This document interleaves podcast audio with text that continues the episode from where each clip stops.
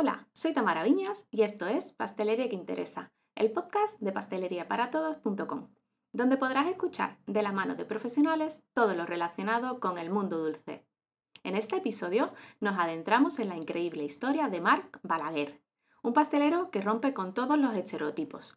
Sin tener su propia pastelería, ha logrado destacar en la industria gracias a su talento, dedicación y visión innovadora. Marc ha sabido aprovechar cada oportunidad para crecer y aprender. Su pasión por la pastelería lo llevó a continuar su formación y convertirse en el mejor pastelero joven de España, un logro que lo llevó a vivir una experiencia única en París, donde descubrió la esencia de la pastelería francesa. En este episodio descubriremos cómo Marc ha logrado combinar arte y ciencia en cada creación. Nos hablará de su experiencia en concursos internacionales, su pasión por la investigación y la importancia de acercar la pastelería a todos. Si quieres saber qué significa ser un pastelero sin pastelería, no puedes...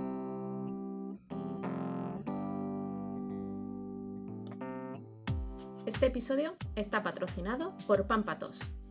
¿Te apasiona la pastelería, la panadería y la cocina? En Pampatos tenemos todo lo que necesitas y más. Descubre nuestra tienda online llena de productos de alta calidad y de las mejores marcas. Desde azúcares y semillas hasta frutos secos y siropes. Tenemos todo para que tus creaciones sean espectaculares. Pero eso no es todo. También contamos con una amplia selección de moldes de silicona, de texturizantes y colorantes para que puedas dar rienda suelta a tu creatividad culinaria. Y lo mejor de todo es que tus pedidos serán enviados directamente a tu puerta garantizando su protección y seguridad. No pierdas más tiempo, visita nuestra web en pampatos.es y descubre el mundo de posibilidades que te espera. En Pampatos, la excelencia está a un solo clic de distancia. No esperes más para disfrutar de la mejor experiencia de compra en productos de pastelería, panadería y cocina. Buenos días, Mar, bienvenido. Muchas gracias, buenos días. ¿Qué tal? ¿Cómo estás? Muy bien, estamos genial. Estamos aquí ansiosos de contarte cositas. bueno, Marc, eh, antes de, empezar yo aquí a acribillarte a preguntas, pues nada, me gustaría pasarte el micrófono virtualmente de una forma... Eh, y bueno, pues eso, que te presentes un poquito, nos cuentes quién eres y lo que haces y nada, para que la gente, bueno, pues pueda conocerte un poquito mejor. Así que, adelante. Súper, vamos allá. Tamara, muchas gracias, es un gusto poder estar y compartir este ratito contigo aquí también en Pastelería que interesa. Eh, han pasado muchos amigos míos y la verdad ya tenía ganas de, poder aportar ahí mi, granito de arena a, este vídeo y podcast. ¿eh? Entonces, nada, saluditos a todo el mundo, los que nos estáis escuchando, los que nos estáis viendo, muchas gracias y te cuento un poquito quién soy yo y cómo hemos llegado al, al día de hoy, ¿no? Entonces, como ya has dicho, mi nombre es Marc Balaguer, yo soy un pastelero, de hecho soy eh, uno de estos pasteleros sin pastelería, que es un concepto que, a lo mejor charlamos después. Sí. Eh, yo empecé estudiando pastelería, un grado medio, porque te voy a decir, o sea, no hace tantos años que estudié pastelería, pero en aquel entonces había muy poca oferta de lo que sería fuera de los grados medio o superior ya de restauración cuando empecé y ahora creo que se llama dirección de cocina, correcto, ahora ya es dirección de cocina, ¿no? Entonces, nada, yo empecé en la escuela de Cambridge, una escuela pública, eh, estudiando mis dos añitos de, pastelería, ¿no? Uh, tengo que decirte que tuve la suerte, primero, antes de, ir allá, tuve la suerte que mis padres eh, me apoyaran y pues, yo no vengo de familia de pasteleros ni nada que ver, o sea, todo lo contrario, o sea, en mi casa sí se consume dulce, pero, pero nada que ver, o sea, yo no, vengo de ningún referente pastelero en mi familia, ¿no? Entonces tuve la suerte que mis padres pues me apoyaron desde el primer momento y me dieron la oportunidad de, estudiar eh, lo que yo quería, ¿no? Eso es algo que voy a intentar hacer con mi hijo. Vamos a tener los buenos ejemplos para nuestros hijos. lo que funcione, ¿para qué cambiarlo, no? Entonces, eh, tuve esta gran, yo creo, gran suerte, bien. Eh, confiaron en mí y a partir de aquí ya empieza mi andadura y viene lo que te comentaba, la segunda gran suerte. Y es que tuve unos profesores muy, muy motivados en, la escuela de hostelería. Me acuerdo de, todos ellos con mucho cariño. De hecho, pues aún nos visitamos y nos llamamos, intercambiamos tal con, con, alguno de ellos y la verdad eran personas, o sea, eh, hechos para la docencia, tenían una capacidad de compartir, de transmitir y sobre todo transmitir ya no una receta, una elaboración, un pesaje, unos ingredientes, una tecnicidad, sino eh, el cariño y la pasión que necesita este oficio. Eh, además, con mucho rigor, mucha seriedad, que esto creo que es algo esencial también en nuestro oficio. ¿no? Ah, a mí me plantaba esa pequeña semillita dentro de mí, yo llegué siendo un chaval que no era muy buen estudiante, te digo, o sea, era regular, ¿vale? Por no decir malo, vamos a decir regular, ¿vale? Eh, y ellos fueron realmente quien, quien pusieron esta semillita de lo que se ha convertido en mi oficio actualmente, ¿no? Cuando entré en la escuela tenía 17 años, en la escuela hostelería de Cambrils, eh, y claro, imagínate, o sea, aquí, aquí vamos a hablar de todo, yo te voy a ser sincero, ¿sí? Cambrils, al ladito de Salou, 17 años, y eso era un festival continuo, ¿no? O sea, hubo un esfuerzo ahí, ¿sabes? Para, estudiar y sacarme el curso, porque la tentación de irte de, miércoles a domingo a Salou era, era, muy fuerte. Normal, con esa edad también, pues. Ahí está, ahí está. Entonces, nada, fueron dos añitos de grado medio, estudio genial, y cuando terminé eh, mi andadura en, lo que eran los estudios, dije, bueno, ¿y ahora qué? Ah, otra vez, pues comité familiar, yo soy hijo único, entonces comité familiar es muy pequeñito, somos tres. y les dije a mis padres, bueno, no sé, ¿y ahora? Eh, claro, pues el título lo tienes, pero yo pastelero, pastelero tampoco no es que me sintiera cuando terminé esos dos añitos de curso, ¿no? Tienes lo básico, eh, más o menos empiezas a manejar alguna herramienta de trabajo, pero pues estás bastante, en mi caso por lo menos, está bastante perdido, ¿no? Entonces, bueno, decidí continuar mi formación y también en, ese tiempo, ah, pues un poquito lo que había era el famoso stage, ¿no? El irte a un sitio a trabajar de gratis ¿eh? y aprender, ¿ok? Entonces yo decidí probar irme a lo más grande que podía ir, que era en este caso Río Balaguer. Que, si por alguien lo duda, ¿eh? no somos familia. somos amigos o compañeros de trabajo, pero, pero no, no, no, no somos familia. ¿no? Entonces, nada, me planté allí un día con mi currículum de he estudiado en la Escuela Estrella Cambrils y, le dije, mira, me encantaría poder estar aquí, llevo siguiéndote dos años, tal, eh, pues un poquito le conté mi, mi, visión, lo que pensaba, ¿no? Tuve la suerte igual de, de, tener un familiar que vivía en Barcelona o que vive aún en Barcelona y pude estar ahí acopladillo en, en su casa porque si no también es complicado, ¿no? Y con Oriol estuve pues unos ocho meses, si no recuerdo mal, más o menos ocho o nueve meses, eh, pues nada más que pues eso, trabajando y aprendiendo un montón, ¿no? Y fue duro, o sea, fue una experiencia muy, muy complicada. Uh, recuerdo al, al, de los primeros días, al inicio de mi stage, ¿no? Que me mandaron a buscar la Yandusha y, y yo dije, Yandusha, ¿qué es eso? No había escuchado la palabra Yandusha en mi vida, ¿no? Y como todo obrador me miraba en plan, ¿Eh? ¿Sabes? Y pero... Sí, sí. Sí, yo voy, pero que alguien me explique qué, qué forma tiene eso. Esto como viene, viene líquido, en saco, en polvo, ¿qué, ¿qué, es eso? Y, y, bueno, ya fue una risa ahí. Momento duro, ¿eh? Ahora me río porque evidentemente es una anécdota, pero en ese momento dices, hostia, que no sé nada tú, que, que, que realmente llevo aquí? Y claro, soy el último mono, o sea, es que no, no tengo ni idea. Y eso fue como un baño de, de, agua fría, de realidad, y decir, hostia, tengo que ponerme las pilas. Bueno, eso fue intenso, fueron unos meses muy intensos. Como te digo, eh, entré pues utilizando la manga media, ¿sabes? Eh, llenándola y manchándome todo. Y Oriol se cabreaba, hostia, me encanta que todos vayamos, vamos, punto en blanco. Y tengo que decirte que salí de ahí con una disciplina y un saber estar en el trabajo, una manera organizada de trabajar, limpieza, etcétera, que, que hostia, fue un cambio radical, radical, ¿vale? Eh, entonces, para mí, para mi punto de vista y desde mi experiencia, recomiendo este tipo de, de, de, de formaciones donde estáis y tal, porque realmente a mí me funcionó muy bien. Aquí cada cual va a pensar lo que quiera, porque hay mucha controversia con el tema del stage y hace también pocos años salieron unas noticias de tal, de restaurantes, que hubo ahí mucho, mucho tema. Yo cuento mi experiencia personal y lo que yo recomiendo como, como Mark, ¿vale? Entonces, nada, a partir de Oriol este, salté a mi primer trabajo. Mi primer trabajo fue curioso, fue en una heladería, en La Pineda. Eh, necesitaba un poco de cash porque pues ya llevaba dos años de estudios, más el año en Barcelona, pues todo esto iba negativa a mi cuenta, ¿sabes? O sea, yo tenía ahí los ahorros de la comunión, yo creo, ¿sabes? y, eso no dura para siempre.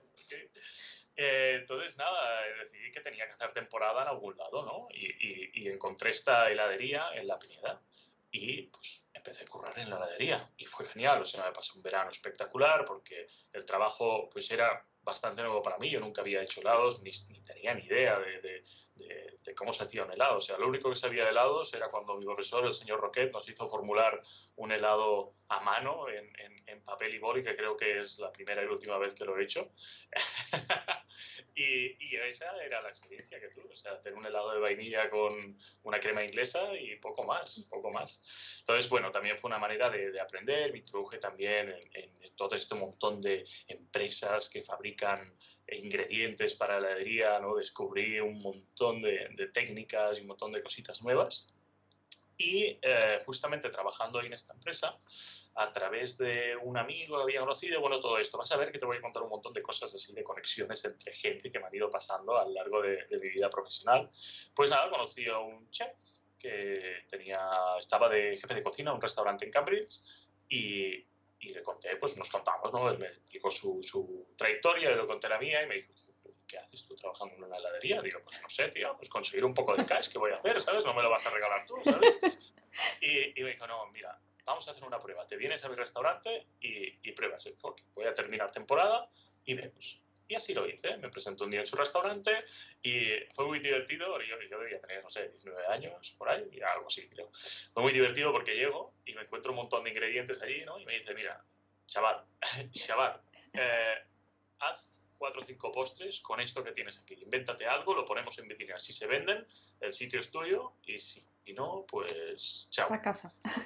Y Masterchef, o sea, eso era Masterchef antes de Masterchef, ¿sabes? Aquí le mandamos un saludo, es Juan Llaverías, un gran cocinero que está en Cambrils, ahora tiene un restaurante propio, el original. Eh, muy buen tío y ahora te voy a contar una cosilla que, que, hizo, que hizo por mí. Entonces, nada, hice esta prueba, montamos, ya no me acuerdo, tengo fotos aún de, los postercitos, montamos en vaso, tal, no, no, me acuerdo cómo eran, eh, los pusimos en vitrina y me acuerdo que esa noche, como a la una y pico de la mañana, suena el teléfono Juan, no respondo, sí, ¿qué pasa, tío? Me dice, oye, se han vendido todos en un servicio. no, espectacular, espectacular. Qué bueno. Entonces me dijo, nada, el, sitio es tuyo, vente y, empezamos a, a, cerrarlo todo. Genial. Todo esto pasa en mayo, por ahí, y un mes y medio después, porque yo ya estaba trabajando allí y tal, uh, Joan me dice, oye, he tenido una oferta de un 5 estrellas que está aquí cerca, una gran oferta para ser chef corporativo, tal. wow. Me dice, pero no voy a pillarlo porque pues, yo tengo mi palabra aquí, quiero hacer la temporada aquí. Pero quizás podemos ir porque el chef me ha dicho que igual vayamos, que nos quiere conocer, que tal. Bueno, que me quiere conocer a él, ¿no? Pero pues, si quieres, vente conmigo y, vamos juntos y, tal. Digo, bueno, vamos. ¿Por qué no? Vamos a pasear. Y nos fuimos, nos fuimos a pasear a este hotel, ¿no? Total, que el, chef Jesús Caballero nos hace un tour por todo el hotel, enseña espectacular, una pasada hotel. Eh, terminamos todo el tour, porque yo no había visto unas instalaciones así en mi vida, o sea, ahí había de todo, de todo, o sea, eso era heladería, chocolatería, pastelería, todo montado en uno, una brigada de 20 personas, o sea, una locura, una locura.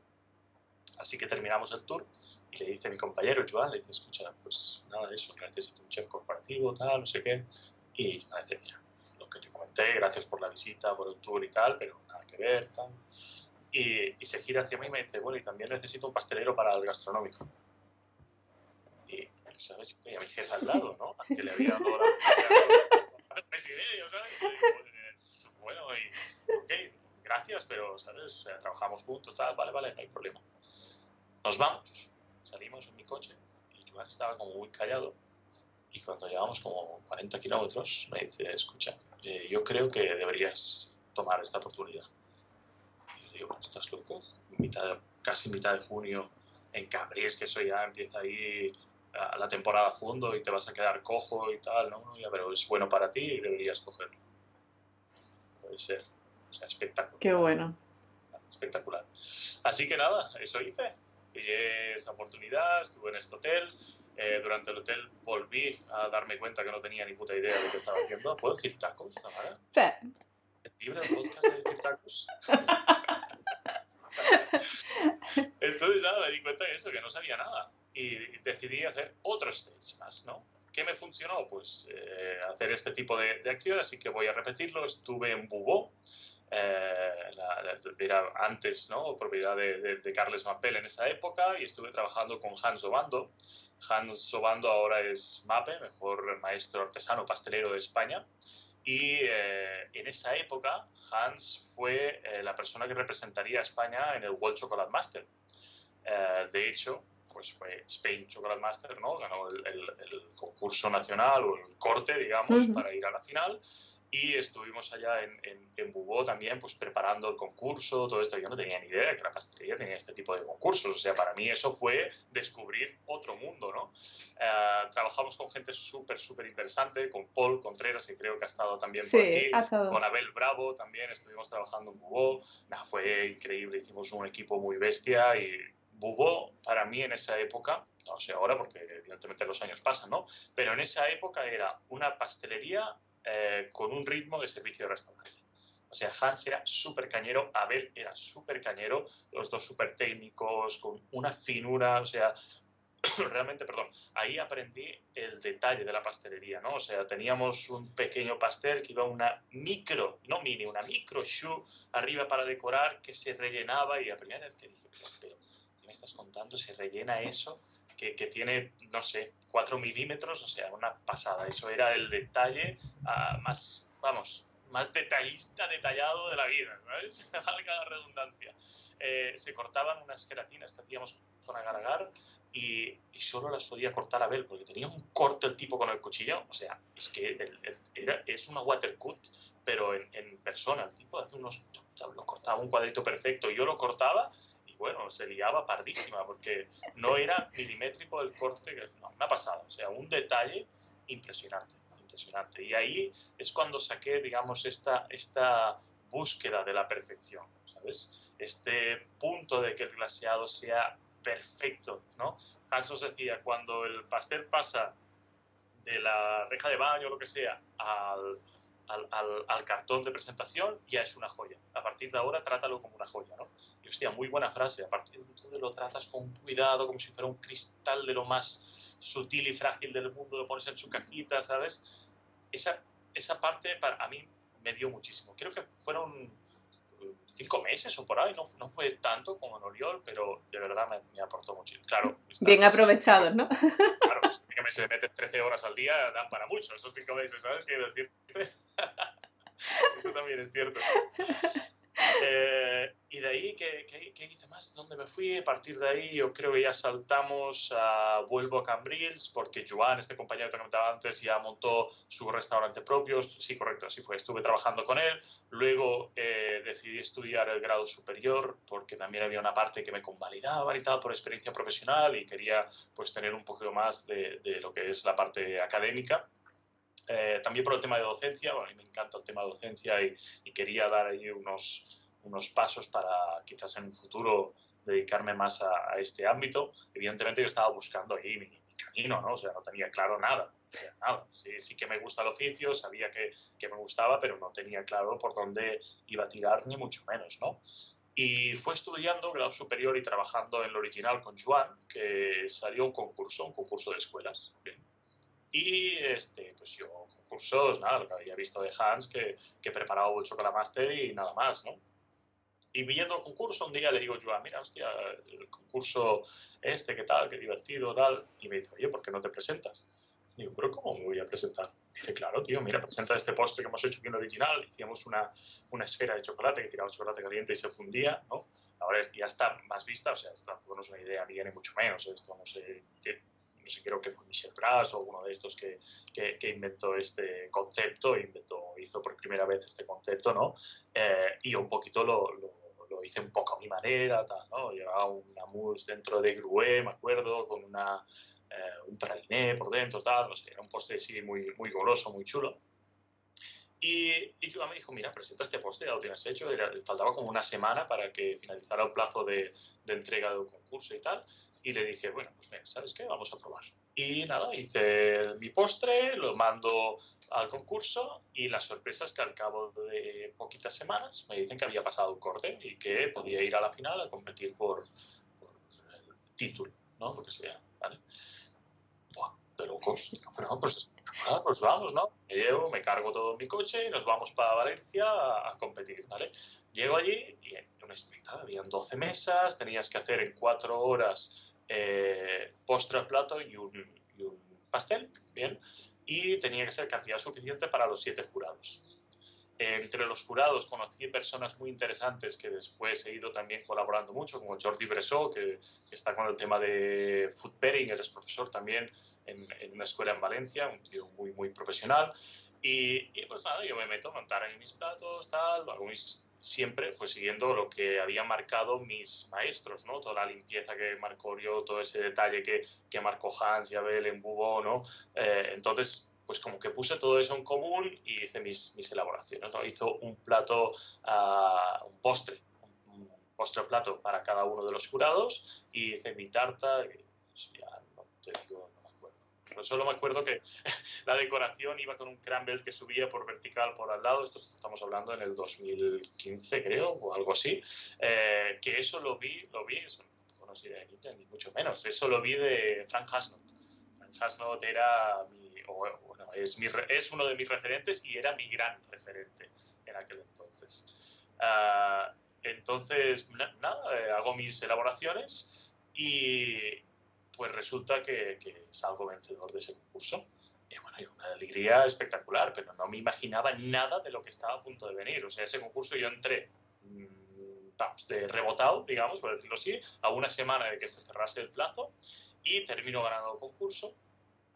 Uh, de hecho, también al concurso conocí a Lorena, Lorena Barroso, que ahora está con el Gastro Cook, si no me recuerdo mal, la pastelería muy chula, también trabaja muy, muy, muy fino. Y bueno, nada, uh, ganó el concurso. Bien, el premio por ganar el concurso era una semana de formación en París, en la International Pastry School, acompañando al equipo que representaría a España en el Campeonato del Mundo de Pastelería, el de Chef, eh, que se celebraba en Europeo para, para esa época. Eh, me levanto el día siguiente, por cierto, abro los ojos, tal, y un montón de WhatsApp. ¿Qué está pasando, no? Abro y veo Mar Balaguer, mejor pastelero joven de España. Y yo digo, coño, si esto soy yo. Ese, soy yo. Ese soy yo. O sea, pero, claro, te, Elite es la marca de Bakibro, que es una central de compras, que son los que organizaron el, el concurso. ¿vale? Pues nada, me pillo mi maleta y me voy a, a, la International Pastry School en París. ¿no? En el aeropuerto me encuentro Martín Lipo, una persona que yo seguía, un gran chef. Eh, eh, Martín es muy versátil, es un chef, es un pastelero, es una mente creativa. Uh, de hecho, cuando lo vi en el aeropuerto, no puede ser, ¿sabes? No puede ser. Momento fan, ¿no? Momento fan máximo. Momento fan. Y, y, nada, me plantó ahí esa semana. Total, que pillamos buena relación con el equipo que iba a, a representar, como te decía, España en el Campeonato del Mundo. Pillo buena relación con también los profesores. Algunos de ellos aún tenemos amistad ahora. Regis Ferrey, por ejemplo, el, era pastelero de la Casa Real Francesa. Ahora está en Lenotre. Eh, tío pues espectacular, con un nivel increíble. Uh, bueno, a mí me, abre el mundo a toda esta pastelería francesa que yo no conocía realmente, ¿no? Y veo ¿no? Esto que todo el mundo hablaba de Francia, el por qué, qué ingredientes utilizaban y, sobre todo la filosofía que trabaja la pastelería francesa. Los chefs franceses. Después de esta semana, pues nada, cada uno tira por su camino, yo sigo con mi vida y eh, pues tuve la fortuna de que ese equipo pues les caí bien o lo que sea y me dijeron, oye, ¿te apetece venir cuando hagamos los entrenos, tal? Y yo dije, pues sí, claro, pero yo vengo, pero vengo a lavar los platos, o sea, vengo a lo que haga falta y así era. O sea, yo estaba ahí con mi valletica, con mis platicos, no sé qué, tal, aportando si podía en lo que podía, con mi más o menos corta experiencia, etcétera. Y llega el punto en que, por desgracia, ese equipo hace fallida. Se rompe el equipo, se rompe pues todo el plan que tenían y uh, pues se va todo un poco carete. De hecho, eso pasó, pues, no te diré, jueves, algo así, ¿vale? Una noche, ¿ok? Me llevan a casa y el que, Christoph, Christoph que llevaba el equipo, ¿no? El director del equipo y que lo patrocinaba, me dice, mira, mañana quedamos en, en Baku, que es el, la escuela laboratorio de Martín Lipo. Uh, si esto funciona, pues a las nueve estaremos ahí y si no llegamos a las nueve, pues nada, recoge y ya te puedes ir porque esto no, no qué pena, ¿no? Pues ahí estaba, chaquetilla, punto blanco, y eran tal, ¿sabes? Así, con las paticas así, ¿sabes? ¿no?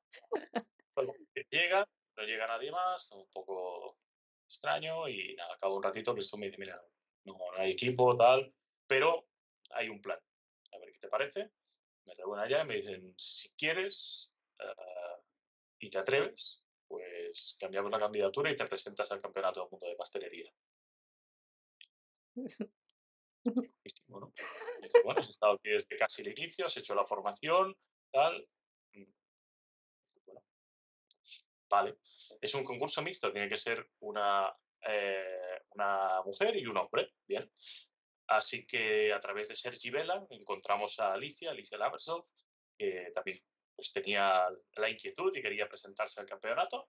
Y nada, eso fue X, pues X más una semana y estábamos a fondo preparando el campeonato, recetas, pues claro, tenías que hacer tarta, postre al plato, eh, bombones, eh, gato de voyage, el, ¿cómo se dice? El de viaje, ¿no? El, el cake, tipo cake.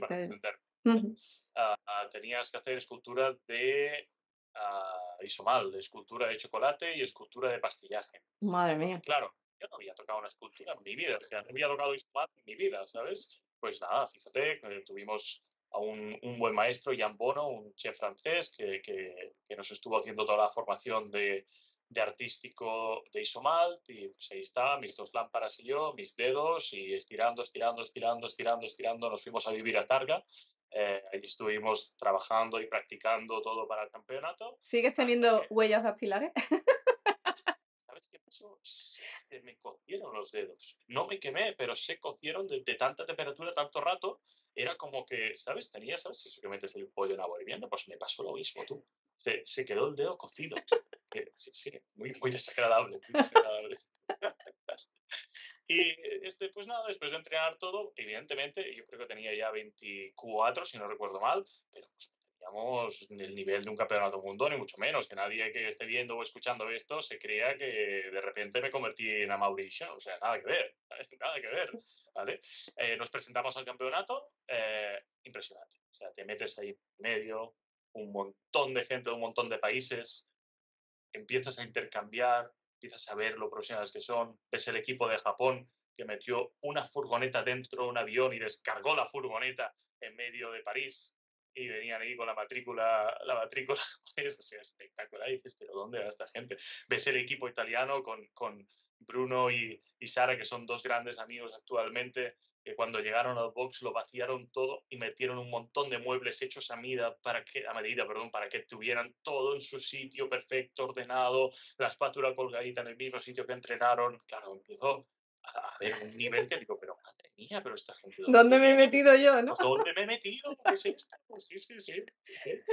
Pues nada, hicimos un, eran dos días de concurso, 10 horas por día, hicimos un gran trabajo en eh, degustación, todo lo que era el pastel, tal, claro, y tuvimos ayuda de un montón de gente que, que pasaba eh, por el obrador, por la escuela de Martín Lipo, tuvimos a Tony Gómez que nos ayudó muchísimo, uh, tuvimos a Sergi Vela que nos estuvo echando una mano increíble en lo que es escultura, artístico y también equilibrio de sabores, Martín, que pues, es un tío que, es, que está en, en, en, otro mundo, ya estaba en otro mundo en esa época, ahora está en otra galaxia completamente, o sea, tiene una tecnicidad impresionante y muchísimos otros pasteleros y pasteleras que estuvieron también echando una mano fuerte para que todo eso fuera, fuera posible.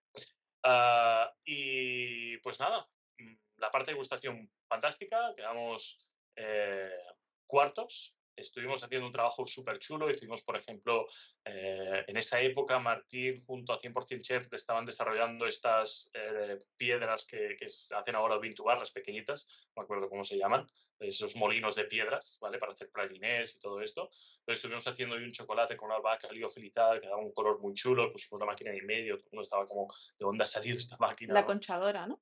Eso es, eso es. Estábamos eh, enfriando bizcochos con nitrógeno líquido ya en, en, decir, esa época, me hace sentir muy viejo decir esa época, pero bueno, en esos años, bien, pues ya salía, salían las planchas, estamos enfriando con nitrógeno para bloquearan, bueno, o sea, ya teníamos ahí realmente un nivel digno, ¿bien? El tema es que el artístico, pues claro, otro mundo. Y había un nivel de artístico espectacular, ¿no? Yo me acuerdo de montar mi pieza, que llevaba una bonita flor así grande, tipo 80, 90 pétalos, y fallo, fallo.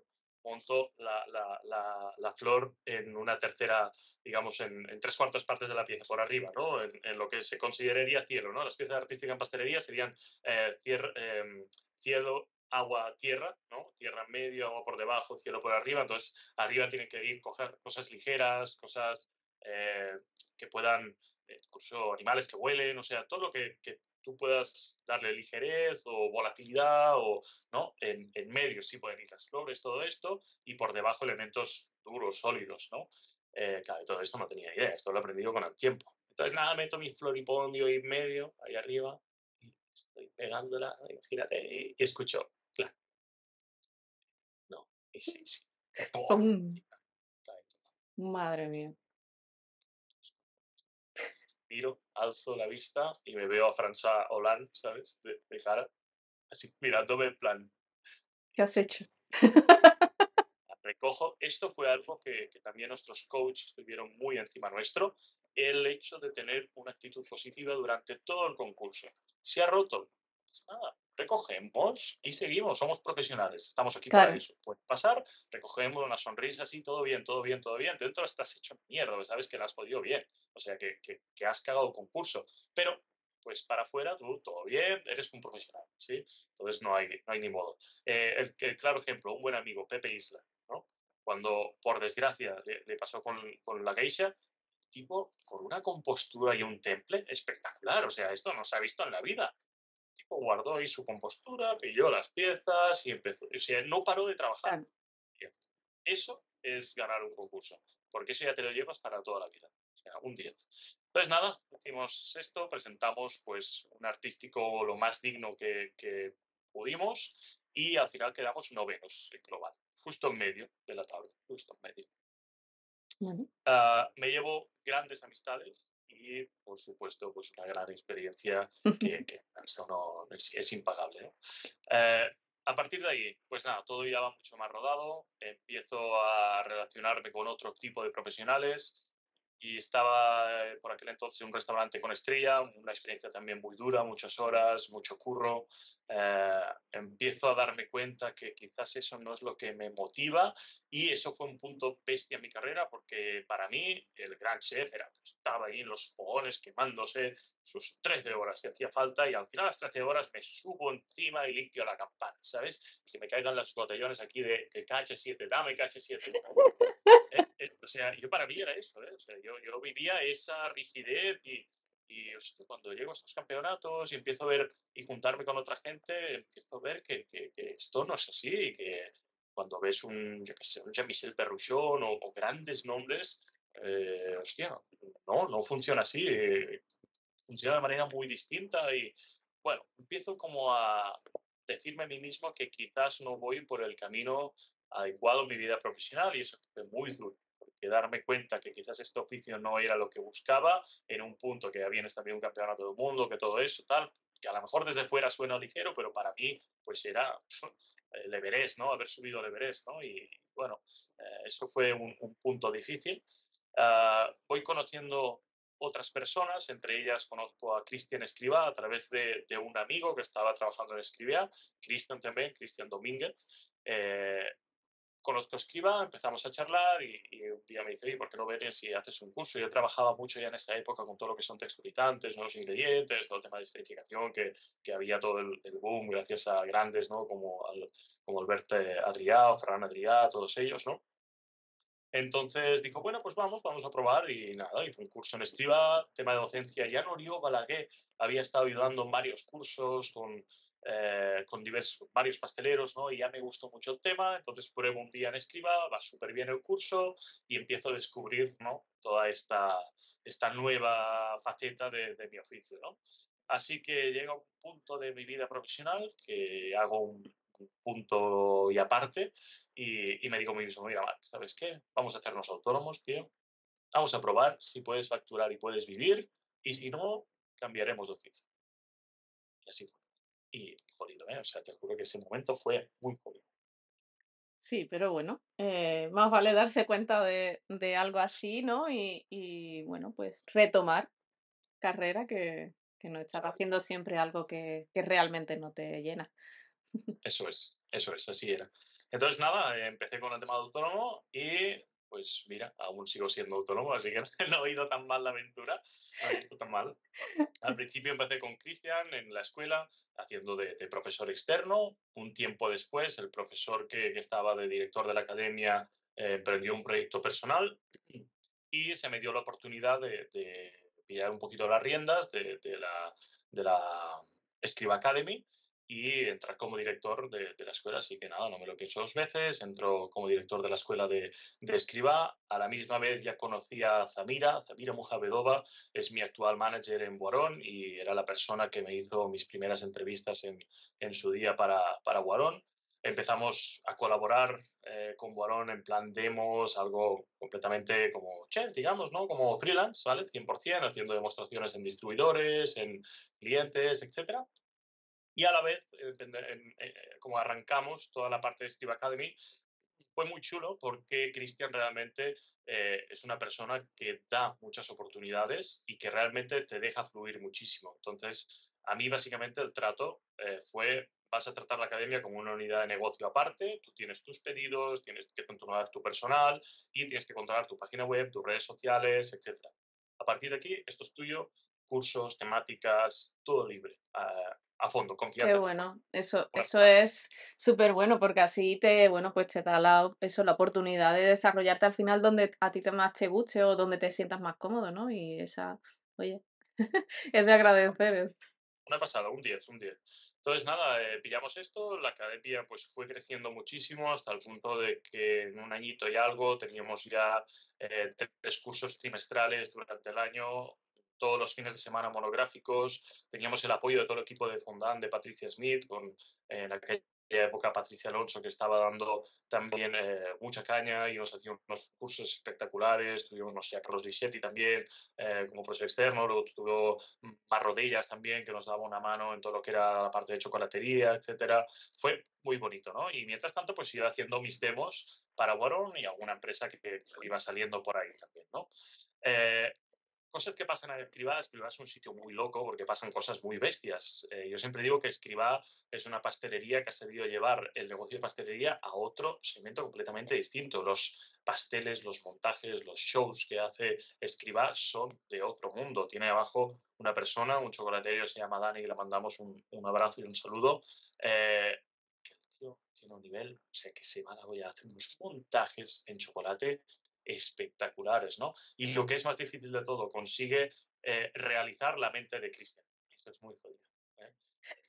Eso igual es lo más complicado de todo, ¿no? No, seguro. O sea, tiene una imaginación muy bestia y a veces plasmarla es muy difícil. Entonces, de esas cosas locas que te pueden pasar en Escriba, pues un día llega Cristian y nos plantea que eh, quiere venir una productora a grabar un reality show de pastelería en, en Escriba. Entonces se me propuso el tema de, formar parte como uno de los coprotagonistas, ¿no? Juntamente a Xavi, eh, juntamente a, Patricia y juntamente a, Dani, ¿no? Entonces, sí, claro, de una. Sea, la piscina, pero de una, de una. O sea, hicimos cosas increíbles. Era una pasada porque empezábamos el día, te maquillaban a primera hora y no sabías, realmente, de verdad, no sabías cuando aparecían las cámaras. Aparecía Cristian con cualquier evento chungo, cualquier paranoia en su cabeza y tenías que, improvisar, ¿no? Todo eso, pues haciendo malabares para llevar tu día a día también, porque ahí el trabajo no paró, ¿no? Entre otras grandes cosas que hicimos, eh, estuvimos un mes en Tokio grabando un capítulo que era para, para una empresa que nos contrató para hacer un corazón de 3 metros de altura eh, clavado con 11.000 bombones para San Valentín. ¿Sabes? Hay dos San Valentines. Ah, sí, algo sencillo, ¿no? Algo sencillito, ¿no? Entonces, eh, te vas para allá, ves la empresa que puede cortarte el tórax para hacer un corazón de tres metros, intentas que te entienda porque inglés sea, más bien poquito. Intentas ahí que te entiendan, pillas trenes con qué, pone ahí, qué nombre pone ahí. Eh, estuve ahí un mes con, con Xavi, eh, Xavi Marco, que es, eh, ¿cómo decirlo? Es, es el todo en, en ¿qué, ¿qué, pastelería? Te digo, ¿qué pastelería te ofrece la oportunidad de irte un mes entero a Una pasada, una experiencia muy chula. Pues nada, la vida siguió avanzando. Eh, al final ya nos fuimos por distintos caminos con, con Teníamos una súper buena relación aún de hoy, hacemos proyectos aún en, en, común, pero ya el proyecto Academy, como eh, yo ya lo dejé y, lo dejé, yo creo, en muy buenas manos. Y a partir de, de ahí empiezo mi andadura más en serio con Boarón, que es la, la marca que, que, más estoy trabajando los últimos tiempos, que más colaboro. Uh, actualmente en Boarón hago de técnico comercial. Técnico comercial es algo, un híbrido entre una parte comercial y una parte chef, que a mí personalmente me encanta. Eh, yo descubrí por, por, un pequeño tiempo que estuve eh, en una empresa que distribuía todo lo que son texturizantes y tal, descubrí toda la parte comercial, distribuidores, todo esto, y realmente me gustó. Vi ahí una parte de oficio que me gustaba mucho, gastronomía, pero sin estar en producción, que es lo que me quita la vida. Entonces, eh, sí, Has encontrado, sí, bueno, has encontrado la mezcla perfecta para, en la que te sientes cómodo. Eso es. Eso es. Entonces, para Borón hago todo lo que es España y Portugal como técnico comercial. Eso, técnico comercial quiere decir que haces desde las formaciones con fuerza de ventas para comerciales, que haces las formaciones para clientes finales. Es decir, tienes una pastelería, utilizas Borón, y pues no sé, tienes, eh, quieres implementar nuevos sabores o quieres implementar nuevas técnicas o tienes algunas elaboraciones que no te están resultando, que no te funcionan, que no tienen estabilidad o qué tal, pues yo me dedico a hacer todo este tipo de cositas. Formaciones en distribuidores para clientes, pues el distribuidor de la zona de Barcelona monta una demostración para sus clientes, pues vas y ofreces una demo ¿no? de, de cómo utilizar los frutas, etcétera, ¿no?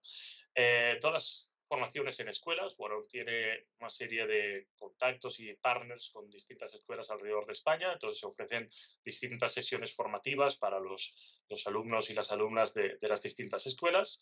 Y aparte, todo el ámbito comercial, pues ya sea logística, ya sea gestiones comerciales varias, eh, negociaciones, etcétera. Siempre con supervisión tengo una manager que está Mira, que es esta persona que, que comentábamos antes, que es quien es realmente jefa de ventas y que es comercial 100%. O sea, yo no, no soy comercial 100% ni mucho menos, ¿no?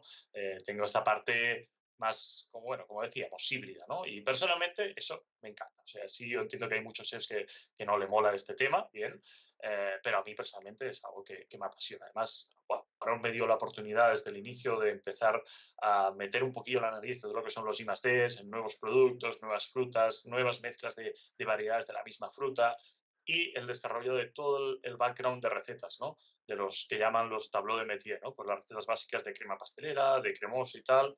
En, en todos estos trabajé, en todos estos tópicos, digamos, trabajé con, con Michel Guillon, que es campeón del mundo de pastelería, y estuvimos pues casi dos años trabajando en distintos proyectos.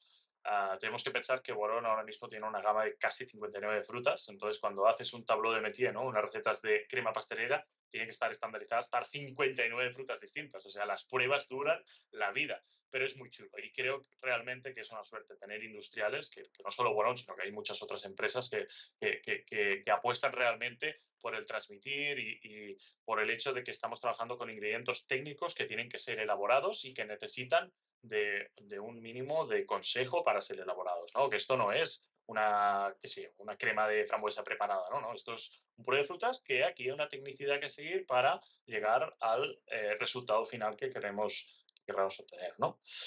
Eh, nada, entre meses de todo esto pasó algo también muy chulo, que es que uh, a través de Jordi Guillem, que es un, es un cocinero heladero muy bueno, uh, yo lo conocí haciendo una demostración de algarroba aplicada a la pastelería hace un montón de tiempo en la Escuela de Hostelería de Tortosa, donde también hay buenos amigos. Está Pérez, Sergio y Juanjo, que son un trío magnífico, tres grandes profesionales. Entonces, nada, haciendo una demostración allí, conozco a Jordi y años después me llama y me dice, oye, tengo una oportunidad para ti, se está montando el equipo eh, nacional de heladería que competirá en la Copa del Mundo de heladería, está este, este, este. Y digo, ¿cómo? Ya. A ver, repíteme, dice Miguel Señorís de Valencia, conozco muy bien, Adolfo Romero de Puerto Llano, digo, coño, lo conozco muy bien, y José Manuel Marcos Candela de la pastelería de Crujiente. Digo, no jodas, digo, vengo ya, ¿dónde? ¿Dónde? Mañana en Valencia. Digo, pillé un coche, salí derrapando a Valencia, nos plantamos ahí, hacemos la primera reunión, va fantástica, y formamos el equipo que después representamos a, a España en el Campeonato del Mundo de Heladería. Yo me encargué de la parte artística, la parte de escultura de caramelo junto a Miguel, señorís. Y... O sea, justo la, la parte en la que en el... no lo sabían tú, no les dije, no les dije. No vaya a ser. Pero mira, para que veas, a pesar de todo, en lugar de, ¿no? de decir, no, pues yo no vuelvo a tocar otra vez una escultura, pues todo lo contrario. A muerte, a muerte. Dice caramelo y dice hielo, que eso ya era la hostia, porque eso no había tocado en mi vida y de hecho yo no sabía que se podía hacer una escultura de hielo, tal cual, ¿no? Entonces me fui a Francia con Verónica Bustamante y Gerard Turín. Gerard es, eh, Verónica de hecho es mejor talladora de hielo de Francia y Gerard es Mauve Glacier y campeón del mundo de, de heladería. Estuve en su casa en Normandía y estuvimos cortando pues cerca de dos toneladas de hielo en entreno sin parar, sin parar, sin parar. Ellos me enseñaron muchas técnicas desde el dibujo inicial, desde entender las tres dimensiones de, una pieza de hielo. Esto imagínate que partimos de un cubo de 100, centímetros de altura, 50 por 20, y a partir de ahí tú tienes que sacar la, figura. Y no solo cortar, sino también aprovechar los cortes que hagas para remontar y que sea más alto, que tenga más formas, más volúmenes. Los giros valoran muchísimo, claro. Al principio yo me hacía mi figura plana, 2D, estaba preciosa, tiraba el, el, cubito, cortaba por el lado y cuando cortas el lado, hostia, te has cargado toda la cara. Y dices, hostia, pues esto, ya, es, realmente tienes la mente, empieza a trabajar de, de otro modo, empieza a trabajar en tres dimensiones, sí, sí, sí. Bueno, bueno, una experiencia muy, muy enriquecedora, muy bonita. Al final en el campeonato nos fue fantástico, fantástico, también pues con estos mega cracks que... Como para no, ¿no? De team manager también, estaba un equipo apoyando brutal, Marc Piqué, Antonio Sirven y muchos otros estaban dando una caña también en cuanto al, al apoyo del, del, del, equipo impresionante, entonces, bueno, había una fórmula ahí espectacular para que el resultado fuera bueno, ¿no? Eh, y así fue, yo estoy muy orgulloso por mi parte, que la pieza de caramelo, que la hice juntamente, eh, como digo, con, con, eh, con Miguel Señorís, Uh, quedó primera, primera posición, mejor pieza caramelo del mundo. La pieza de hielo también, por su parte, ganó el primer premio, mejor pieza de, de hielo del mundo. Y en global terminamos subcampeones del mundo, segunda posición de 4.000 y pico puntos, 40 puntos por detrás de Francia. O sea, como dijeron los Equipazo. Sí, sí. Como dijeron los amigos de, de Paz, Merlín, que, fue la temática nuestra, Merlín, eh, Merlín a las puertas del cielo. Pues ahí nos quedamos, a las puertas del cielo. Hay 40 puntitos. Bueno. Pero... Muy contentos todos y hicimos un buen trabajo y nos fuimos a casa realmente con un gran, gran sabor de boca, ¿no? O sea, también este Adolfo ya era subcampeón del mundo cuando hice ese segundo campeonato. Adolfo tiene un montón de bagaje en, lo que son campeonatos. Entonces, bueno, teníamos que hacer o eso o ganar. No había la opción de, bajar a una tercera posición. Qué bueno. Eh, y nada, ya pues llegando al día de hoy, como decíamos antes, ya con el tema de, de Guarón y con otros proyectos que tengo también con el tiempito que me queda suelto, pues sigo siendo freelance, sí que es cierto, pero también es verdad que, que mi mayor parte del tiempo la ocupo con, con Guarón actualmente. Y has dicho antes que al, empezar, ¿no? Que, que bueno, eras, eh, bueno, después de contarnos toda tu trayectoria, ¿no? Que, que bueno, has empezado con en, en, en, niveles muy altos, o sea, no, no has tenido, ¿no? Como punto intermedio, o sea, todo lo que te han ido ofreciendo ha sido eh, mejor que lo anterior y, y, has, y has ido, me imagino, también formándote y evolucionando, ¿no? Pero has dicho al principio que eras un pastelero, que no tiene pastelería, ¿vale? Y eso es algo que a día de hoy, eh, cuando terminas de, estudiar pastelería o, dices que te quieres dedicar a eso, ¿no? Y bueno, pues le dices a la gente, oye, que soy pastelero, no sé qué. Y todo el mundo, la primera pregunta es, ¿y en qué pastelería vas a trabajar? ¿O mm, qué pastelería vas a montar, no?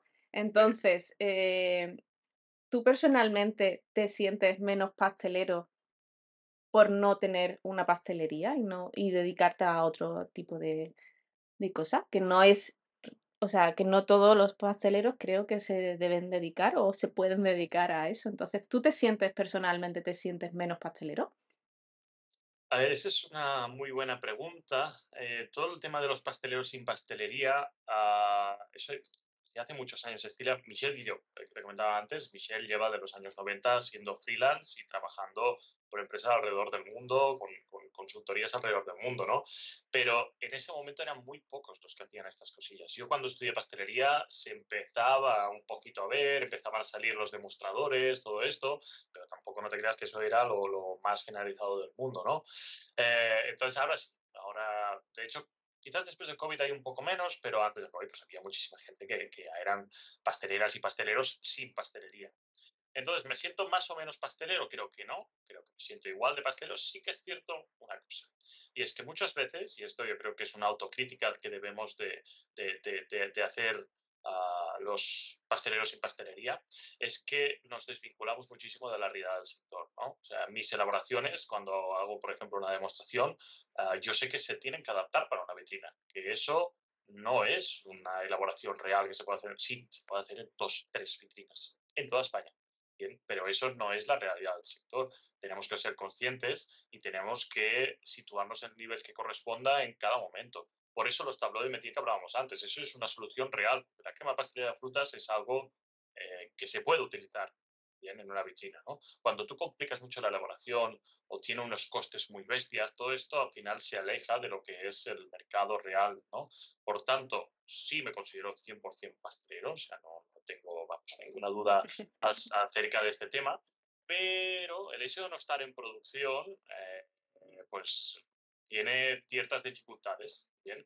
También es cierto que el hecho de estar en producción no te deja dar como una visión más global y que por eso creo que es una muy, muy buena manera de colaborar tanto los freelance con, las personas que se trabajan más en obrador y en producción. Pues nosotros podemos dar una imagen quizás más global, más desde fuera, más amplia, eh, y ellos pueden aportar una imagen de qué se está vendiendo, qué es lo que funciona, qué rota en las vitrinas, eh, qué tira más, yo qué sé, si bollería es individual, si los glaseados están, si no están.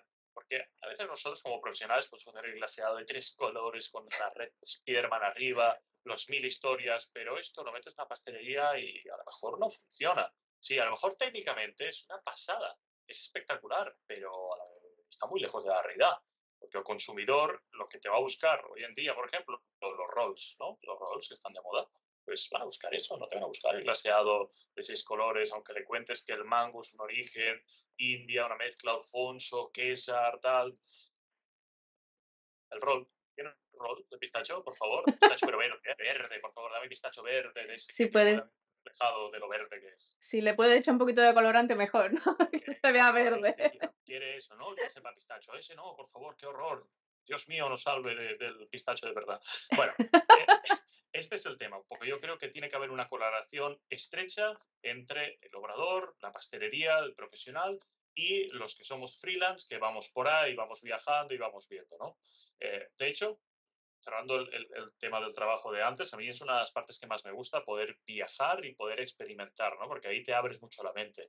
Eh, con Boarón yo he tenido la suerte de viajar desde, yo qué sé, hago Francia, Italia, países más cercanos, hasta Emiratos, Dubái, etcétera, y de verdad eso te da un abanico y, un, y, una visión del oficio muy, muy bestia. Y qué bonito nuestro oficio que te permite irte a cualquier o casi cualquier parte del mundo y tener algo que hacer y tener algo que decir, tener algo que, que aportar, ¿no?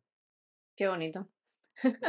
sí, porque además ahí eh, creo que, bueno, en tu día a día, ahora si quieres nos cuentas cómo es realmente tu día a día, ¿no? Porque, bueno, pues a lo mejor no, no nos hacemos un, una idea real, pero, pero eso, eh, en Boarón te han dado la oportunidad de ser parte de, de ese I más D que, que has comentado antes, ¿no? Y, y, y bueno, creo que igual para ellos es una parte importante el conocer, digamos, el producto y poder saber qué pueden hacer con su producto y las mejoras y, llegar a, bueno, pues a, los profesionales que van a utilizarlo, porque al final, pues la marca eh, querrá un producto que, que, los pasteleros puedan utilizar, si no, eh, bueno, pasteleros o, o dentro de cocina también se puede utilizar perfectamente. Pero eso, eh, tienes esa oportunidad de estar dentro de, de, de ese I más D, ¿no? ¿Cómo es esa experiencia? Porque eso también es otra parte, aparte de la, de la formación y, y demás, ¿no? Mm. Es una parte muy chula y que personalmente es de lo que más me gusta, todos los que son procesos de I más D, que es creo que de lo más difícil que hay, porque un proceso de I más D bien hecho es muy difícil. Tienes que dejar un poquito de, de lado mm, tus recuerdos y porque eso al final eh, son imposiciones que se hace uno mismo, ¿no? El sabor que recuerdas, todo esto son como, vamos a decir, algún precondicionante que llevas ya contigo, ¿no? Entonces tienes que dejar todo esto de lado y empezar desde un punto cero y esto es muy difícil. O sea, yo te puedo decir sinceramente que I más D puros he hecho más bien pocos en mi vida, sí, pero pocos porque son muy difíciles de llegar al punto donde realmente vas a hacer algo original. Claro, porque siempre terminas buscando ese sabor que te recuerda a ti. Esa referencia, claro.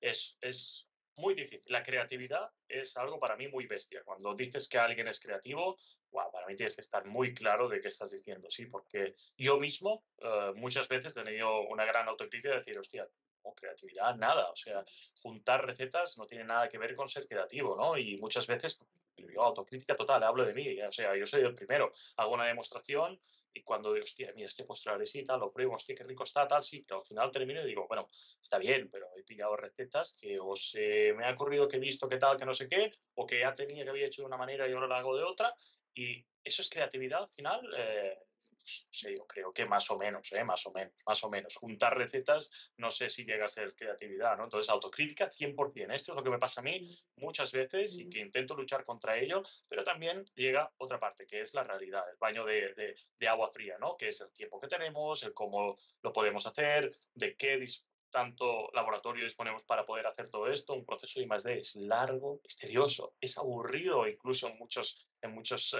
partes del mismo, bien, porque para llegar a ser creativo esto es muy, muy, muy bestia. Adaptativos, todo el mundo lo podemos ser. Resolutivos, perfecto.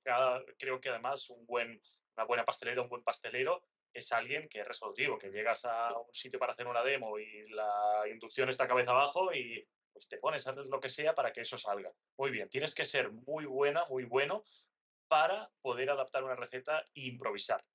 El hecho de improvisar en lo que es pastelería para mí significa que eres un gran profesional. Tienes controlado ingredientes, qué hace cada uno de ellos y puedes sustituirlos y adaptarte a lo que te está pasando, ¿vale? Bien, pero de aquí a ser creativo, tema importante.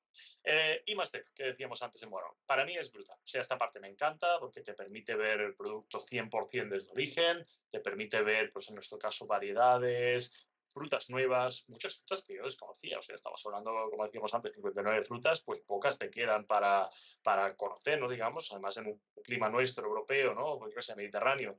Pues tampoco no es que tengamos frutas que no conozcamos, entonces ya te vas a orígenes asiáticos, tal, que es orígenes, eh, no sé, América, también tiene Sudamérica, tiene unas frutas increíbles que nosotros por lo menos desconozco, ¿no? Y, y te aporta mucho, mucho conocimiento es una parte muy chula. Eh, el puré de frutas no se termina cuando el puré está hecho. Esto es algo que yo recalco mucho. El puré es eh, tres cuartas partes del proceso. A partir de aquí, esto tiene que ser elaborado y no vale que tú hagas un puré de frutas rico y que después cuando hagas una crema se va todo el aroma, el color y el sabor, ¿no? Esto es donde nosotros también, eh, hablando de parte de Guarón, queremos marcar la diferencia. O sea, este puré de frutas tiene que ser resistente al proceso de elaboración, porque esto es un ingrediente, no es una elaboración final. Eh, por ejemplo, esto está prohibido la venta en, en, en B2C, o sea, en, eh, en, supermercados, digamos, ¿vale? En, cliente final. No se puede vender un puré de frutas a un cliente final porque es un ingrediente, es B2B 100%, es business to business, es para profesionales, 100% uso eh, profesional, ¿no? Es un ingrediente. Entonces, el trabajo está hecho cuando la elaboración está finalizada y reúne las cualidades que tiene Rodríguez. Es estable, el puré de frutas no está en la elaboración final no está disociado, tiene un buen sabor, tiene un buen color, se aguanta ese sabor, color, aroma, etcétera. Y claro, conseguir todo esto con un ingrediente 100% natural que solo se basa en fruta y mezclas de variedades, pues es un trabajo y más de brutal, ¿no? Claro, y además, perdona que, que te mm. interrumpa, Marc, creo mm. que el proceso comienza justo con la fruta que es el, el, ingrediente principal, ¿no? El que luego haces el, el, puré y lo tratas, ¿no? De manera para que luego te sirva. Pero mm, igual con ese producto que tienes de antemano, ¿no? Que es la fruta, tampoco te aseguras al 100% el sabor, que el sabor sea siempre el mismo, ¿no? Porque claro, depende de la fruta como esté madurada, de, bueno, pues de la cosecha y de todo eso, influirá, ¿no? En el, en el sabor final del producto, ¿no? Entonces tendréis también que jugar con todo eso, ¿no?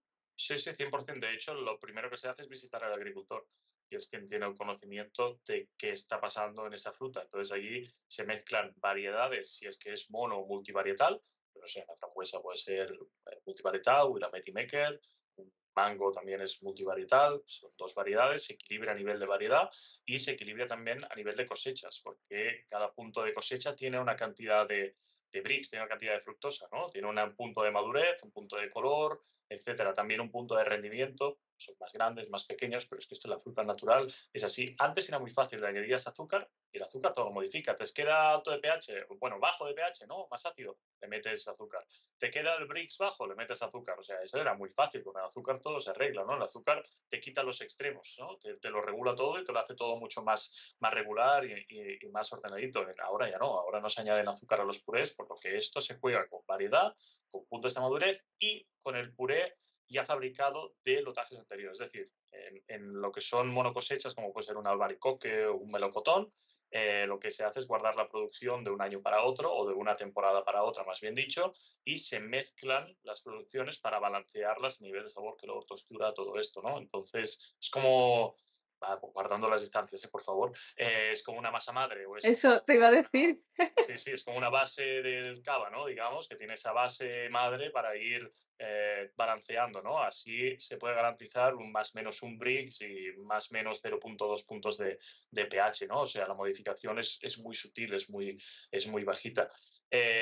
a mí lo que me gusta de esto es un poco el sistema japonés, ¿no? El sistema japonés es, tú vas a una pastelería japonesa y hacen una cosilla hacer, yo qué sé, algo súper turístico, dorayakis, ¿bien? Pues te van a hacer dorayakis y chao. Te vas a comer ramen y te van a hacer ramen, pero no vayas a pedir sushi, o sea, que se te va la olla máximo, no, no, no. Y se hace ramen, hago ramen y algún ramen de putísima madre espectacular. Ese, ese, sistema japonés a mí me encanta y lo intento aplicar muchísimo a mi vida profesional. Purés de frutas, centrémonos en purés de frutas. Si puedes llegar a ser un, un, experto en eso, ¿no? Pero si tú tienes que montar un restaurante, por ejemplo, en, en España, en la costa, y ofrecer pizza, pasta, carne, pescados, eh, frituras, no sé, tal, pero ¿qué es eso? O sea, eh, aprendí de todo maestro de nada, 100%, 100%.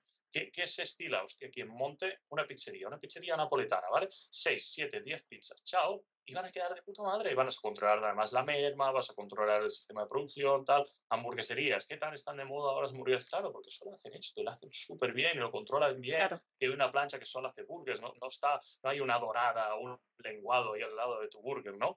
Eh, sistema japonés, especializarnos en algo. Yo me he especializado en el tema de la fruta y habrá gente que se especialice en, en, en, otros temas y eh, yo creo que así puedes sacarle el jugo, nunca mejor dicho.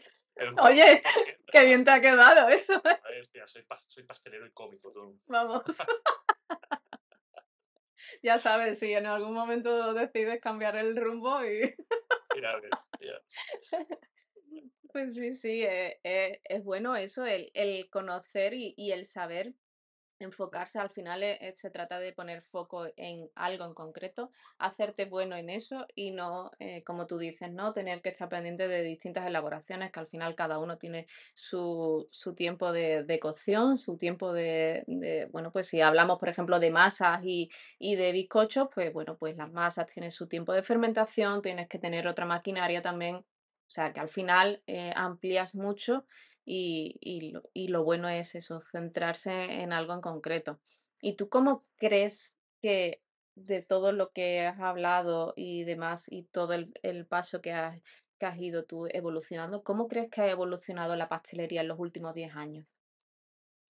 Eh, eso es complicado, es muy complicado. Uh, yo tengo un, un, buen amigo, yo, les hablamos más en profundidad de él, que es Eugenio Muñoz.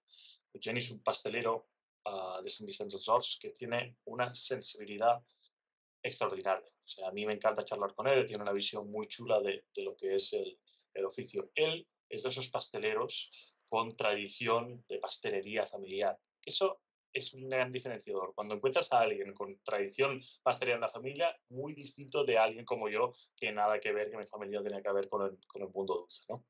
Eh, tiene una visión de, de, lo que es el sector muy bestia, que a mí me ha transmitido muchas veces, que he hecho un poquito mío ese, ese discurso suyo, y por aquí va un poco la evolución de los últimos años. ¿no? Entonces, el tema está, ayer justamente creamos un debate, tenemos un grupo de pasteleros, se creó un debate muy chulo que, que voy a comentar así un poquito a, a grosso modo, ¿bien? Hablábamos de las nuevas tendencias en pastelería, que creo que todo el mundo tenemos claro el discurso de menos grasas, menos azúcares, ta, ta, ta, Eso, está, eso está claro para todo el mundo. Eh, es una tendencia que la cocina sí ha seguido, porque aquí es la gran diferencia. O sea, la cocina es quien marca, España por lo menos, la tendencia a nivel de, gastronomía, por decirlo así, en general. Bien, la cocina ha hecho hostia, un trabajo muy, muy bestia que la pastelería no ha hecho en los últimos, en los últimos años, ¿bien? Y ahí es donde sí se puede notar el valor del producto, eh, la disminución de grasas, tal, que es un poquito, lavando las distancias, una Novel Cuisine V.2, ¿no? O sea, al final ya se basó en eso la Novel Cuisine, ¿no?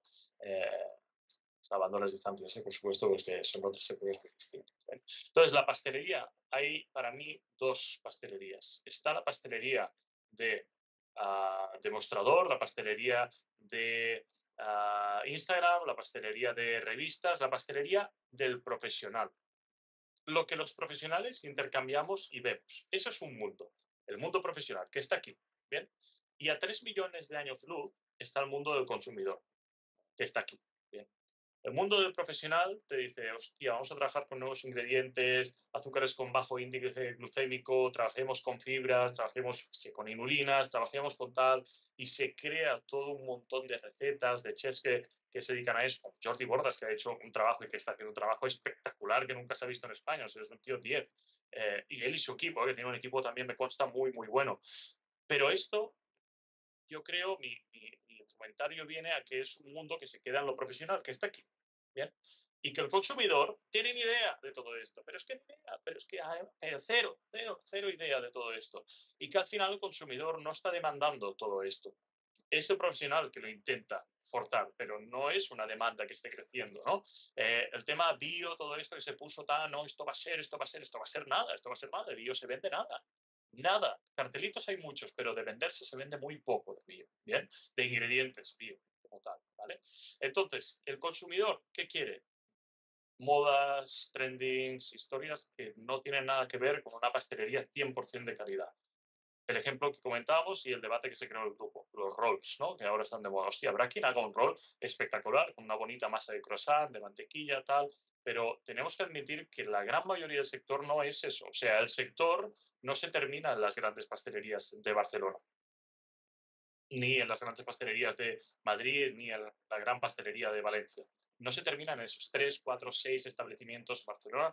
Yo creo que somos muy afortunados los, que vivimos en Cataluña de tener una concentración brutal de grandes, grandes, grandes pastelerías, ¿bien? Solo comparable con la que puede tener en Madrid, pero es que Madrid es la capital de España y por población ya es que lo que no es normal es que hayan tan pocas de tan de, de renombre. Tendrían que haber más, muchas más, ¿vale? Eh, entonces, eh, creo que existe esta desconexión y que la pastelería real, lo que se vende, lo que realmente hace que las pastelerías sobrevivan, no es toda la pastelería que el mundo profesional está centrada en trabajar y en querer explotar y centrar sus esfuerzos en. ¿no? Lo que se sigue vendiendo sigue siendo barzos de gitano, pasteles de yemas, tal, que no está mal, que no digo que está mal, que la pastelería tradicional tiene que existir si no vamos a perder el norte por completo. Bien, pero eh, tenemos que enlazarlo. En algún momento los dos mundos tendrán que colisionar y cohesionar y convivir, porque si no, vamos a seguir nosotros con nuestras paranoias en nuestras publicaciones, etcétera, y va a seguir el mundo del consumidor ajeno a toda esta nueva tendencia y pues un poquito demandando lo que siempre han demandado, ¿no? Eh, y es que muchas veces tampoco, creo que esto es autocrítica a nivel de español, bien, y la autocrítica es, eh, no tenemos en cuenta nada de, de, nuestro pasado reciente en lo que es pastelería. O sea, las pastelerías tradicionales, ¿dónde están? Al lado de la iglesia. ¿Por qué están al lado de la iglesia? Uy, porque antes se salía de la iglesia, se pasaba por pastelería y te ibas a casa con tu dulce. ¿Esto pasa a día de hoy? Ya no pasa. Claro que no pasa. No, porque cada vez va menos gente a la iglesia, porque eh, la sociedad está cambiando. ¿bien? Que cambie, que cambie. La pastelería debe cambiar si quiere seguir viva. Debe cambiar. Lo que no podemos es seguir ofreciendo lo que ofrece, por ejemplo, un punto caliente. Hola, hostia. Tenemos que diferenciarnos. Eh, y también aquí falta, por supuesto, mucho apoyo institucional. No puede ser que se deje al libre albedrío algo tan básico como el definir qué es un artesano. ¿Qué es un artesano? Es muy, muy banal la definición de artesanía. Sí, porque además se utiliza muchas veces de forma de marketing y, se pone en cualquier eh, pues eh, logo, ¿no? Y, con la palabra artesano ya es... Mm, todo es artesano, todo es artesano. Venga, artesano para todo. Eh, el gelato italiano, la heladería, gelato italiano, tal y cual. Si es de bote, tío, que me estás contando, pues si es una pasta que metes ahí con tus polvos, agua y me sacas una crema helada, ¿qué coño el gelato italiano es eso, tío? Eso es un insulto. Eh, todo esto se tiene que legislar. No, no, puede ser que sea el consumidor quien diga, no, no, señor, eso no es un gelato. Y que el consumidor no puede tener esta responsabilidad. Esto lo tiene, pues si acaso, un colectivo de pasteleros o heladeros o gremios o lo que sea, que no lo sé, ¿eh? o sea, que no, no sé la fórmula mágica ni mucho menos, ¿vale? Eh, pero creo que esto tiene que ser el sector que impulse cambios y que sean cambios reales y que sean cambios conectados con lo que nuestros clientes quieran, porque al final todo el mundo vivimos de quien viene a la pastelería, compra y se va. Porque si no, yo no estaría en Boalón haciendo nada, porque si el pastel no se vende, pues yo no hago nada. Eh, el técnico comercial de la empresa de chocolates no haría nada, porque si el chocolate no se vende, pues tampoco hace nada. El tipo que vende vitrinas eh, o que vende congeladores tampoco no haría nada, porque si no va el cliente y compra el pastel, el show se termina para todo el mundo. Es una cadena. es algo, claro, claro, las escuelas, todo. Esto es otro tema, la escuela, hostia, escuelas llenas, llenas. En toda España hay escuelas llenas, escuelas privadas, todo, full, full. Y falta de profesionales a fondo. ¿Qué está pasando en este sector? Pues yo creo que primero empecemos por una autocrítica. Y a partir de aquí, cuando tengamos los puntos claros, vamos a unirnos, los, las pasteleras, los pasteleros de este país, por primera vez en la historia, vamos a unirnos de verdad, sin distinción de historias de por medio, y vamos a crear realmente un colectivo que, ayude a la pastelería, que defina lo que es artesano, que meta presión en, en, el ente público que tenga que ser para que esto pase. Si esto no pasa y si realmente no hay una legislación que, que apoye y ayude al artesano, pues, ¿a dónde vamos? ¿A franquicias y puntos calientes por todos lados? Es que es un poco lo que está pasando ya, por desgracia. Sí, además no, no, es la primera vez que se comenta algo así en, en este podcast, ¿no? Que luego, eh, bueno, pues se puede decir más polémico o, ¿no? Que sea algo que no todo el mundo a lo mejor quiere escuchar, pero sí que es verdad que lo que acabas de decir, eh, esa unión entre pasteleros y pasteleras que, que no hay del todo, aunque se piense que sí, aunque se diga sí, sí, sí, pero realmente no es así, la realidad no es así, entonces, eh, bueno, pues a ver qué, cómo se hace eso, pero si al final todos queremos lo mismo, eh, pues alguien tiene que, ¿no? que dar ese golpe en la mesa y empezar a hacerlo, porque Creo que también muchas veces a lo mejor pues nos quejamos, ¿no? Que la cocina está a otro nivel superior a la pastelería. Vale, pues vamos a hacer algo para que esté al mismo nivel, ¿no? Que no es que se quiera estar por encima, pero sí al mismo nivel de la cocina y que consigamos las mismas cosas que, que, se consiguen en cocina, ¿no? Porque además, bueno, eh, creo que estás dentro del mundo de, que antes creo que lo has comentado con eh, Eugenie Muñoz, el tema de la fava de, cacao, ¿no? Y mm. cuando nosotros nos conocimos, que nos conocimos en, una especie de congreso, evento, ¿vale? Mm. Y, bueno, pues hablamos de, eso también, ¿no? De, de, esa igualdad o de ese por qué en la cocina, por ejemplo, había una serie de premios que era la estrella Michelin, ¿no? Que son mundialmente conocidos y, bueno, pues solamente es para pues, restaurantes y demás, pero de cocina salada, porque al final mm. no hay nada eh, específico de misma similitud de, pastelería, ¿no? Entonces, mm. pues estuvimos hablando del tema de, la fava de cacao, si no me equivoco y no lo digo mal.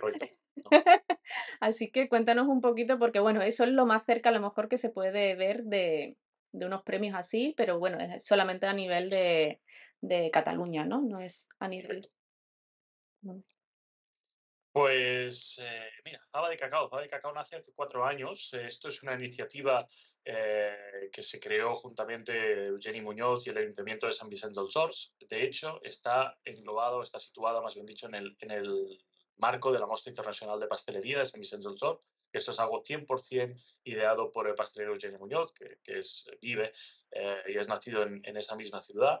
Uh, Eugenio tuvo la visión de crear este, este evento, la Mostra Internacional de Pastelería, justamente para pillar chefs internacionales de todo el mundo que vengan a San Vicente del Sors un fin de semana y ah, hagan demostraciones de una horita más o menos cada uno de ellos, con una degustación después, para 100% personas amateurs, es decir, para personas que no tengan nada de conocimiento de pastelería, que puedan ir ahí, sentarse y ver cómo, por decir un nombre, Tony Vera está haciendo un croissant de mantequilla espectacular.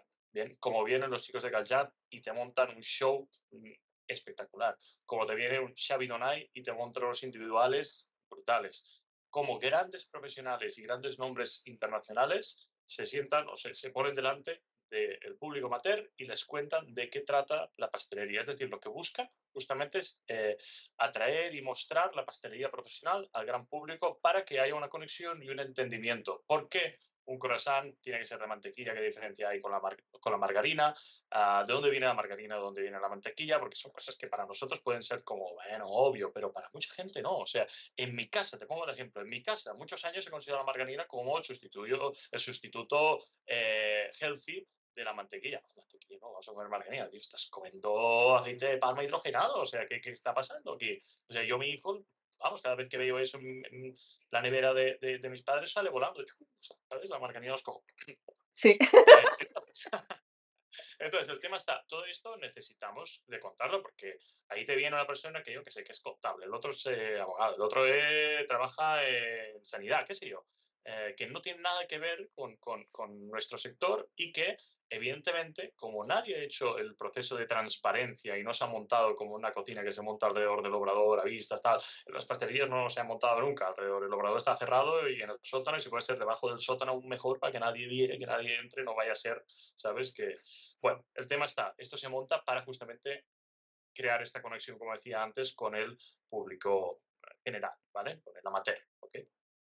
El hecho es que dentro de esto, un día charlamos con, con Eugenie y me dice, mira, hay un pequeño proyecto que sería Fava de Cacao, que tiene estas, yo me lo imagino de este modo y me gustaría encontrar una persona que lo tire adelante, primero porque tenía una pastelería, entonces tampoco no podía meterse dentro de, unos premios así, porque él mismo ya tenía pastelería, ¿no? Entonces confío en mí, pues un poquito para llevar este proyecto. Eh, yo de primer momento le dije sí, 100%, primero porque él como profesional me encanta la visión que tiene, como decía antes, creo que ayuda muchísimo y esto es una ayuda real al sector. Y segundo, porque el apoyo desde la parte del Ayuntamiento de San Vicente de Dors fue 100% desde el inicio. Entonces dije, bueno, pues, ni modo, vamos a probar. Así que montamos todo lo que sería Fado de Cacao. Fado de Cacao nace siendo un eh, reconocimiento, unos premios a las 50 mejores pastelerías de Cataluña, con la gran diferenciación de que no se distingue por ningún tipo de agremiación o otras eh, historias de, de comarcas, o no hay ninguna distinción para formar parte o para optar a formar parte tiene que ser una pastelería en Cataluña. Eso sí, el ámbito que trabajamos es, es Cataluña, de momento, pero es Cataluña, bien. Y además, lo que se distingue de otros eh, premios que, han estado por ahí o que alguno aún está por ahí, es que todas las pastelerías que están en el listado de las 50 mejores de, Cataluña de Fado de Cacao han sido visitadas por un jurado profesional y han sido valoradas y lo respalda un ticket de compra de eh, los distintos, mm, ¿cómo decirte?, elaboraciones de la pastelería, ¿vale? Es decir, que realmente te viene una persona con criterio profesional, que puede ser desde un maestro, un freelance, eh, un crítico gastronómico, un periodista gastronómico, tenemos varios perfiles dentro de los jurados, bien, que permanecen anónimos y que ellos te hacen, pues, la cata, te prueban y te valoran. Y se valora muchos ámbitos, no solamente el producto esté rico, sino que se valora también la atención al público, el conocimiento de tema de intolerancias, etcétera. Si el producto está bien expuesto en su temperatura correcta, si está adecuado para las vitrinas o eh, lo que sea de, exposición está adecuado para contener alimentación, es decir, se valora un abanico muy amplio de, factores y también se valora ah, o se tiene en cuenta todo lo que es la historia de la pastelería, generaciones, etcétera, porque de hecho hay varios de estos premios dentro de las 50 mejores que son premios especiales, que de hecho hay uno de ellos que es a la pastelería con más valor histórico, ¿no? Se han dado eh, premios pastelerías de 200, 200 y pico años, o sea, qué, qué oficio que tenemos, que hay eh, empresas y hay pastelerías y hay profesionales que son cuartas generaciones de, de, pasteleros y de pasteleras. O sea, qué locura, qué pasada. No podemos dejar perder esto. Alguien tiene que, darle el valor que, se merece. Entonces, pues nosotros intentamos aportar nuestro granito de arena en esta parte. Mi rol aquí entra como coordinador de todo el evento, o sea, hago de, link entre la que es la parte de ayuntamiento, que son eh, quien paga el show. O sea, esto está, está claro, quien pone el CAES para que esto fluya, se entonces San Vicente de los Dors, y como dije,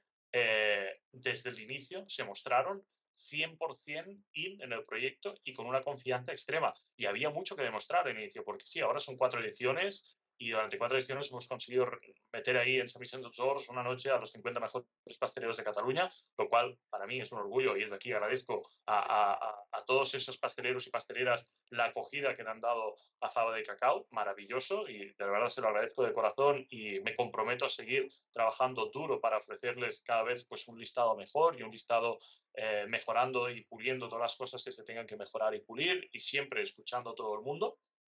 Eh, y, como te digo, el apoyo, como decía antes, ¿eh? incondicional del ayuntamiento y a partir de aquí también todo este montón de gente que ha ido formando parte de Faba de Cacao, que ha aportado su saber hacer, su expertise, porque la suerte es que contamos pues, es un equipo eh, de 10 personas que son profesionales y además son profesionales, en algunos de ellos bastantes, bastante reconocidos en, en, el sector, ¿no? Y que cada uno también aporta su visión y hemos ido encajando un proyecto Faba de Cacao. Evidentemente son cuatro años, es un proyecto, ya no es embrionario, pero es un proyecto que están haciendo. Nosotros lo que queremos es tener una fase buena de consolidación, una fase de que el sector realmente crea que esto es algo que puede aportar, ¿no? Eh, creamos, por ejemplo, un mapa interactivo donde se pueden visitar las, eh, donde se pueden ver las pastelerías, depende de dónde estés, y en este momento, pues yo que sé, uno que está viajando por ahí, pues puede echarle un ojo y, ver si hay alguna pastelería de cacao cerca, cerca suya. Tenemos también una red de, uh, de ¿cómo decirte?, periodistas que siempre se hacen un buen un buen acopio de, de, las galas y tal, y que monta cositas muy chulas. Es súper interesante lo que nos has contado sobre la fava de cacao y creo que, que es también muy importante en, el que, en lo que hablamos antes, ¿no? que el sector pues motive ese tipo de, de, eventos, de premios y que motive también el tema de para hacer un poco la, la pastelería y, y, llegarla a eso, aparte de llevarla al público que, al final el consumidor es el que va a tomar nuestras elaboraciones, con lo cual es el más interesado en conocer el proceso ¿no? de, todo eso. Y bueno, y al final pues también se pone en valor, pues como has contado, muchas cosas de pastelerías que tienen 200 años, que eso también hay que, eh, pues eso, eh, ponerlo en, en, valor y valorar todo el trabajo que lleva detrás, ¿no? Entonces, pues yo mm, lanzo la, propuesta y que si os parece algún día pues podamos hacer un, episodio en el que bueno, nos cuentes un poquito mejor todo el proceso que lleva, todo el trabajo que lleva detrás y, demás de, estos premios tan, tan bonitos. Y, bueno, pues te voy a hacer ya la última pregunta, ¿vale, Marc? Eh, que bueno, no es una pregunta en sí, es un poco de, de colaboración, ¿no? para, bueno, pues para seguir como, como este, este mundo, ¿no? De, bueno, pues fomentar el que podamos escuchar a, otros pasteleros y, tengamos esa visión distinta, bueno, pasteleros, panaderos y, del mundo dulce, ¿no? Al final, y, tengamos esa otra visión de cada uno, ¿no? Y, bueno, es que me digas el nombre de alguien al que te gustaría escuchar en este, en este podcast. Ok, eh, me voy a salir de la norma y te voy a decir dos nombres, si me permites. Vale, perfecto. Sí. Eh, el primero es alguien que hemos charlado un ratito y que creo que tiene una visión del sector que se merece ser escuchada y es mi buen amigo y gran pastelero, Eugeni Muñoz.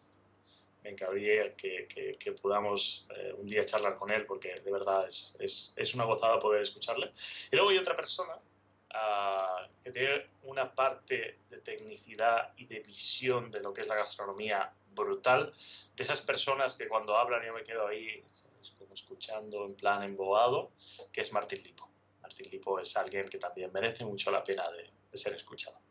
Perfecto, pues nada, pues me apunto esos dos nombres y aprovechamos con hoy Jenny si, si le apetece estar y hablamos un poquito más de, de todo eso, lo que, lo que acabo de decir, ¿no? Toda esa formación y, todos esos premios que, tan bonitos son y que tanta falta hacen.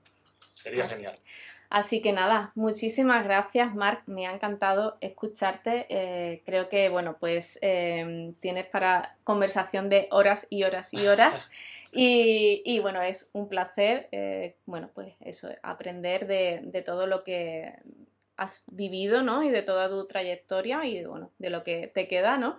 Y, nada, que muchísimas gracias por dedicarme tu tiempo.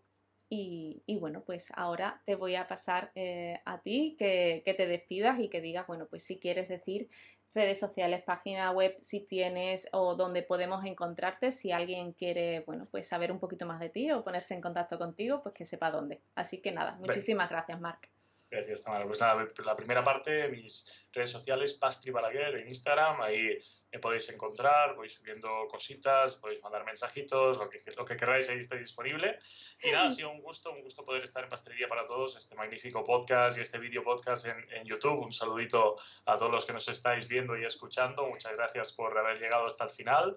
Eh, Tamara, gracias personalmente por, por, la invitación, ha sido un gustazo. Ojalá que podamos compartir más, más ratitos y más ratitos de charla. Ya ves que yo charlo y me gusta, no entendido, ¿eh? Así que, que nada, de nuevo, muchas gracias. Gracias a todos por escucharnos y vernos y hasta la próxima, espero. ¿eh? Pues sí, encantada. Chao. Y hasta aquí este episodio. Espero de verdad que te haya parecido interesante y que te haya ayudado a que veas la pastelería de otra manera a como lo hacías hasta ahora. Si es así, me gustaría que me lo contaras. Puedes hacerlo dejando un comentario en el blog, en pasteleriaparatodos.com, donde encontrarás un post relativo a este episodio o en Instagram en arroba pastelería para todos tamara v. Suscríbete también a la lista de correos en la web y así no te perderás nada. De nuevo, muchas gracias a Mark y gracias por tu tiempo. Nos oímos en el próximo. ¡Chao!